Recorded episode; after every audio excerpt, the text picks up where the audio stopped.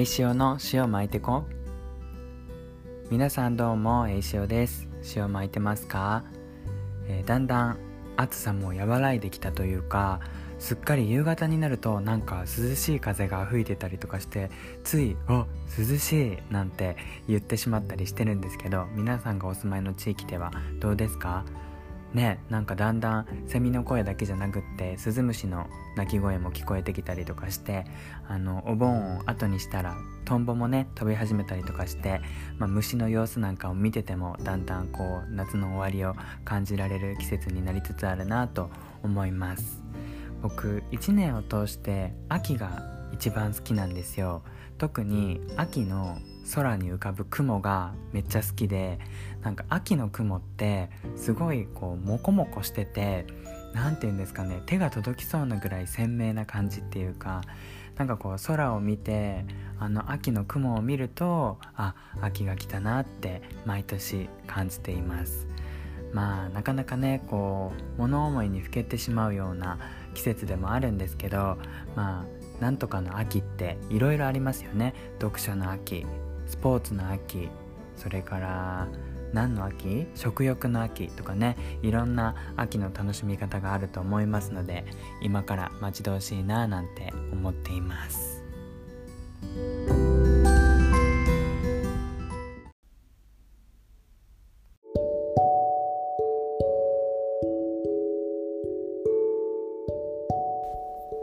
えー、そんな秋の訪れを感じる今日この頃ですが、夏にね毎年僕は実家に帰省をしてて、まあ、今年も帰省をしてきたわけですけど、あのその時に感じたことをまたいくつか何回かに分けてお話しできればと考えているところなんですが、本日なんと前々からねあの引っ越し頑張って手続きしたりとか家探しとかしたりしてましたけど、なんと彼がようやく引っ越しを終えました。パチパチパチパチっていうことで本当に疲れたんですけど、あの僕地元から戻ってきてそのままあの自分家に戻らず、あの彼のアパートに直帰しました。荷物を持ってね。それでまあいっしゅうかんじゃくぶりにあの彼に会ったんですけど、いっしゅうかんじゃくじゃないな、いっしゅうかん今日かとおかぶりぐらいに会ったんですけど、まああのなんとねびっくりしたことに次の日が引っ越しなのに全然片付いてなくて、えこれ今から一緒に手伝わんといけんのかいって思ったのが初めでした。うん、なんか段ボールも自分でインターネットで購入したみたいですけど、予想外にサイズがちっちゃくって、もっと大きい段ボールだったらいろいろ詰め込めたのにっていうね、もうなんか結局段ボールに詰めるもののその段ボールの個数が増えちゃって何回も何回も行き来しなきゃいけなくなっちゃったんですけど、っていうのもあの、まあ、彼は引っ越しがそんなに遠い場所ではなかったので、業者には頼まず自分たちでレンタカーを借りてあの引っ越しをしようということになりました。ボンゴバンって言ってあのキャラバンとかハイエースとかよりはちょっと小さいんですけど、まあ、一応バンっていうんですか、ワゴンを借りてあの運転をしました。それでさん、よんおうふくぐらいしたかな。昔のというか、まあ今まで住んでたアパートと新しいマンションを行き来して荷物を運びました。もう本当にね暑い中だったんですけど、まあ、雨も降ることなく、あの天気もそんなにギラギラ太陽が差すわけでもなく、ちょうどいい感じのね曇りだけど、まあ、程よく暑いなっていう感じの、あのー、日程日程じゃないな天候で、はい、まあもちろん汗びっしょりかきましたけど、思ってたよりはきつくなく、まあ、早く終わったかなと思います。さんじかんぐらいで、あのー、荷物は搬入し終えたかなと思います。それでそのままカーテンを買いに行って取り付けたりとかしました。うん、まだね彼の家は片付いてないんですけど、まあ、彼の家っていうかもうあれですね、ふたりの家ですねとか言って、僕はまだねあと半年ぐらいは引っ越せないんですけど、まあ、仕事のこととかも調整してにがつには退職する方向で動こうかなと思っています。まあ、さんがつのいっかげつは引っ越しとか、まあ、転職活動とかに当てたいですし、まあ、転職どうなるかわからないですけど、仮に、まあ、あのハローワークさんにお世話になって休職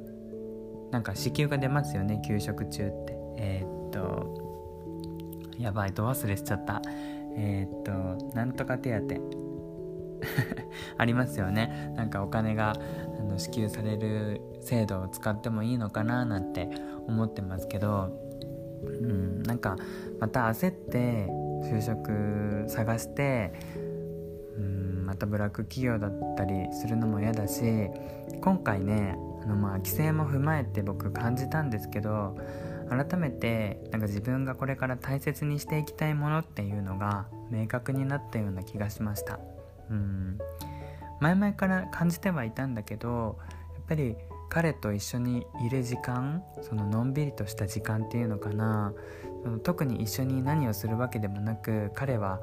僕の目の前で仕事をしてたり勉強してたりとかっていう日常もあるんですけど、でもそんな時間を僕は大事にしたいなっていうか、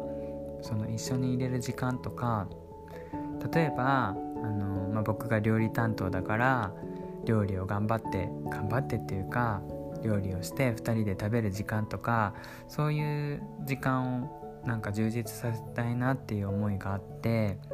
だから、まあ、もちろん仕事は大切だし忙しくなるのも承知の上というか、やっぱり楽して稼げないのは分かってるから、うん仕事ももちろん大切にしていかないといけないとは思いつつ、でも仕事に追われてしまって、あもう今日は晩ご飯作れないっていう風になっちゃうと、なんかうんそれは違うのかなっていうか、僕が大事にしたいことではないのかなっていう気持ちがあって、もちろん自分自身の、まあ、心がけ次第というか自分次第だから、どんなに仕事がきつくても自分がその彼との時間を大切にしたいって思ったら、料理とか彼と一緒にいる時間を充実させようって、それはもう自分が頑張ればいいだけの話かもしれないけど、やっぱり物理的な時間だったりとか、その心の余裕っていうのも大切になってくると思うので、そんなこともあの念頭に置きながら転職活動とか、まあ、将来のことについて考えていきたいななんて思いましたね。うーんやっぱりせっかく出会えたパートナーというか、なかなかこんな出会いってないと思うし、今までもなかったし、こうやって皆さんのバックアップもあって無事同棲までこぎつけられたっていうことは、なんか絶対意味があると思うし、このチャンスを僕も無駄にはしたくないし、絶対将来に明るい未来につなげていきたいって思うので、うん大切にしたいなって思っています。うんそれとですね、僕毎回こう実家に帰った時にうん、まあ、家族と過ごしてみたりとか、友達と会ったりとかして、その帰省が終わって自分の下宿先に戻るときに振り返って、今回の帰省では何を学んだかなっていうことをよく考えます。うんなんか今回の帰省はこうだったなだったなって飛行機とか電車の中で考える時間が自分の中で結構好きな時間だったりするんですけど、うんうんうんそれで今回はなんか家族っていいなって思いました。僕はどっちかというと、今まで家族って嫌だなっていうイメージの方が大きかったんですね。まあイメージというか、むしろそういう気持ちでしかなかった時期もあって、やっぱりうーん親を憎んでた時期も長かったし、兄弟は兄弟でうん手がかかるというか、やっぱり大変な環境にあって、これから先のことを考えても自分の人生ってどうなっていくんだろうって不安になることがたくさんあるんですけど、それでもやっぱりうーん親とか兄弟もだんだんだんだん変わってきたというか、時が経つにつれて自分自身も許せることが増えてきたりとか、まあ、親も年を取るから自然と丸くなっていったりとかもして、うーんなんか口数が少なかったり、まあ、家族といえどもなかなか一緒にいる時間も少なかったりとかもするけど、でもうん例えばちょっとした時になんか外食とかに一緒に行ったりとかする時間だったり、そのまあ兄は兄でいろいろあるけど明日は会えないけどあの栄翔によろしく言っといてっていう ライン を母親に入れておいたりとかっていう、そういうまあ心遣いとかを感じたりすると、まあ、やっぱり家族がいてこその自分なんだなっていうのを今回はうん感じましたね。あとはやっぱり一番は母親にその彼との同棲のことをスムーズに伝えられたっていうことも大きかったかなと思います。うん一緒にお土産をね選びに行ったりとか、うん何気ない会話も 彼, 彼とのこう日常だったり話題をこう交えながら母と話すことができたっていうのは本当に大きな大きな進歩だったかなというふうに感じています。うんだからこそそうやって受け入れてくれた母親にも感謝だし、あそんな家族がいて自分は恵まれてるなっていうふうに思いました。うんなんかうんずっとこう家族って付き合っていかなきゃいけない存在だし、一番近しい存在じゃないですか。だからできればうんプラスな存在でありたいし、憎しみとかそういったものは捨てて、うんなんかなんていうんですかね、気持ちよい関係でいたいなって思う自分がいて、もちろん本当に嫌だなってうんざりするなっていう思いで僕も離れて関東まで九州から関東までやってきたし、やっぱりこう物理的な距離を取らないと自分が頼られてしまったりいっぱいいっぱいになったりすることがあるのを知ってるからこそ家族と離れるっていう道を今選択して歩んでますけど、でもやっぱりうーんなんていうんですかね、自分がここでこうして生きていられるのも親がいてから親がいてこそのうん、ことだし、うん、なんかいつまでも、うん、家族って嫌だなとかそうやって言うよりも、やっぱり自分自身がこうやって今前向きに捉えられたのは一つの、まあ、成長というかうん、良かったなっていうふうに思ってます。まあいろんな家族があるしいろんな環境があるし、それぞれ辛いこととか大変なこともあると思うけど、うん、なんか無理はするのは良くないけど、まあ、一人一人皆さんが自分の家族っていいなってなんか思える瞬間が来ると嬉しいなと思いますね。うんどんなに辛い状況にある人でもなんかやっぱり家族って唯一無二の存在だし、本当にもう一番のお荷物だったりするんですけど、うんなんか僕はそうやって今自分が思えることが嬉しいなって思います。うん、なんかそんなことを考えた帰省だったし、まあ、彼が引っ越しを終えられたっていうことで、まあ、彼ともそんな家族というか、うん、唯一無二のワンアンドオンリーのパートナーになれたらいいなって思ってます。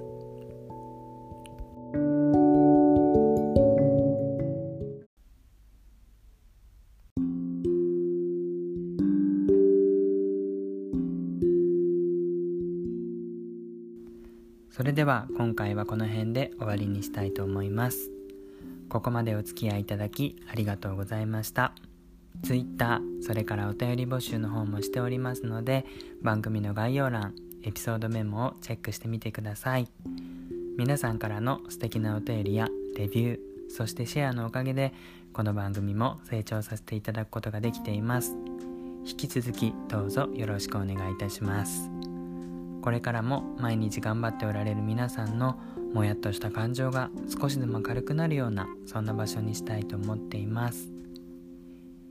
えー、引っ越しの最中ですね、もうアパートの中の荷物を全部出し終わって、僕車の中で運転席で待ってたんですよ、彼が出てくるのを。で、最後に鍵を閉めて、あのー、もうこのアパートとはおさらばだっていうおさらばお別れだっていうタイミングの時で、なかなか彼が部屋の中から出てこなくって遅いなと思って僕車から降りて部屋の中に入っていったんですね。そしたらなんと彼の姿が目につかなくって、あれどこだと思ってパッてロフトを見たら、はしごを登ってロフトの上からね、部屋全体を見わ見回していました。見わ見回す見渡す見渡してました。そうで、なんか彼を見たらちょっとのこうノスタルジックというか感傷に浸ってて、あのー、寂しそうにしてましたね。うーんろくねんかん日本で住んだアパートだったそうで、フランスを出てから、まあ、いろんなところに住んだけど、ここが一番長かったっていうことで本当になんか寂しそうにしてました。だからいくつかね、あの写真を撮ってあげて、思い出にね残るように写真を撮って、うん、記録に残しました。うんでもなんかこれからそんな彼の寂しさとかも、うん、前向きに晴れて楽しくなるようにふたりで新しい思い出を作っていけたらなって思いました。なんだか本当にこの人と一緒にいる時間を大切にしていきたいなって思うことができました。これも皆さんの本当に支えのおかげなんですよ。うん、Twitter もそうですけど、こうメッセージとかでこういう風にしたらいいですよとか、本当にアドバイスくださった方が多くって、引っ越しのことに関しても、うん、本当に僕も支えてもらってますし、あの彼もポッドキャストのことをよく気にかけてくれてて、あの皆さんからいただいたお便りについて彼と話したりすることもあるので、本当にふたりで感謝しています。これからもよろしくお願いします。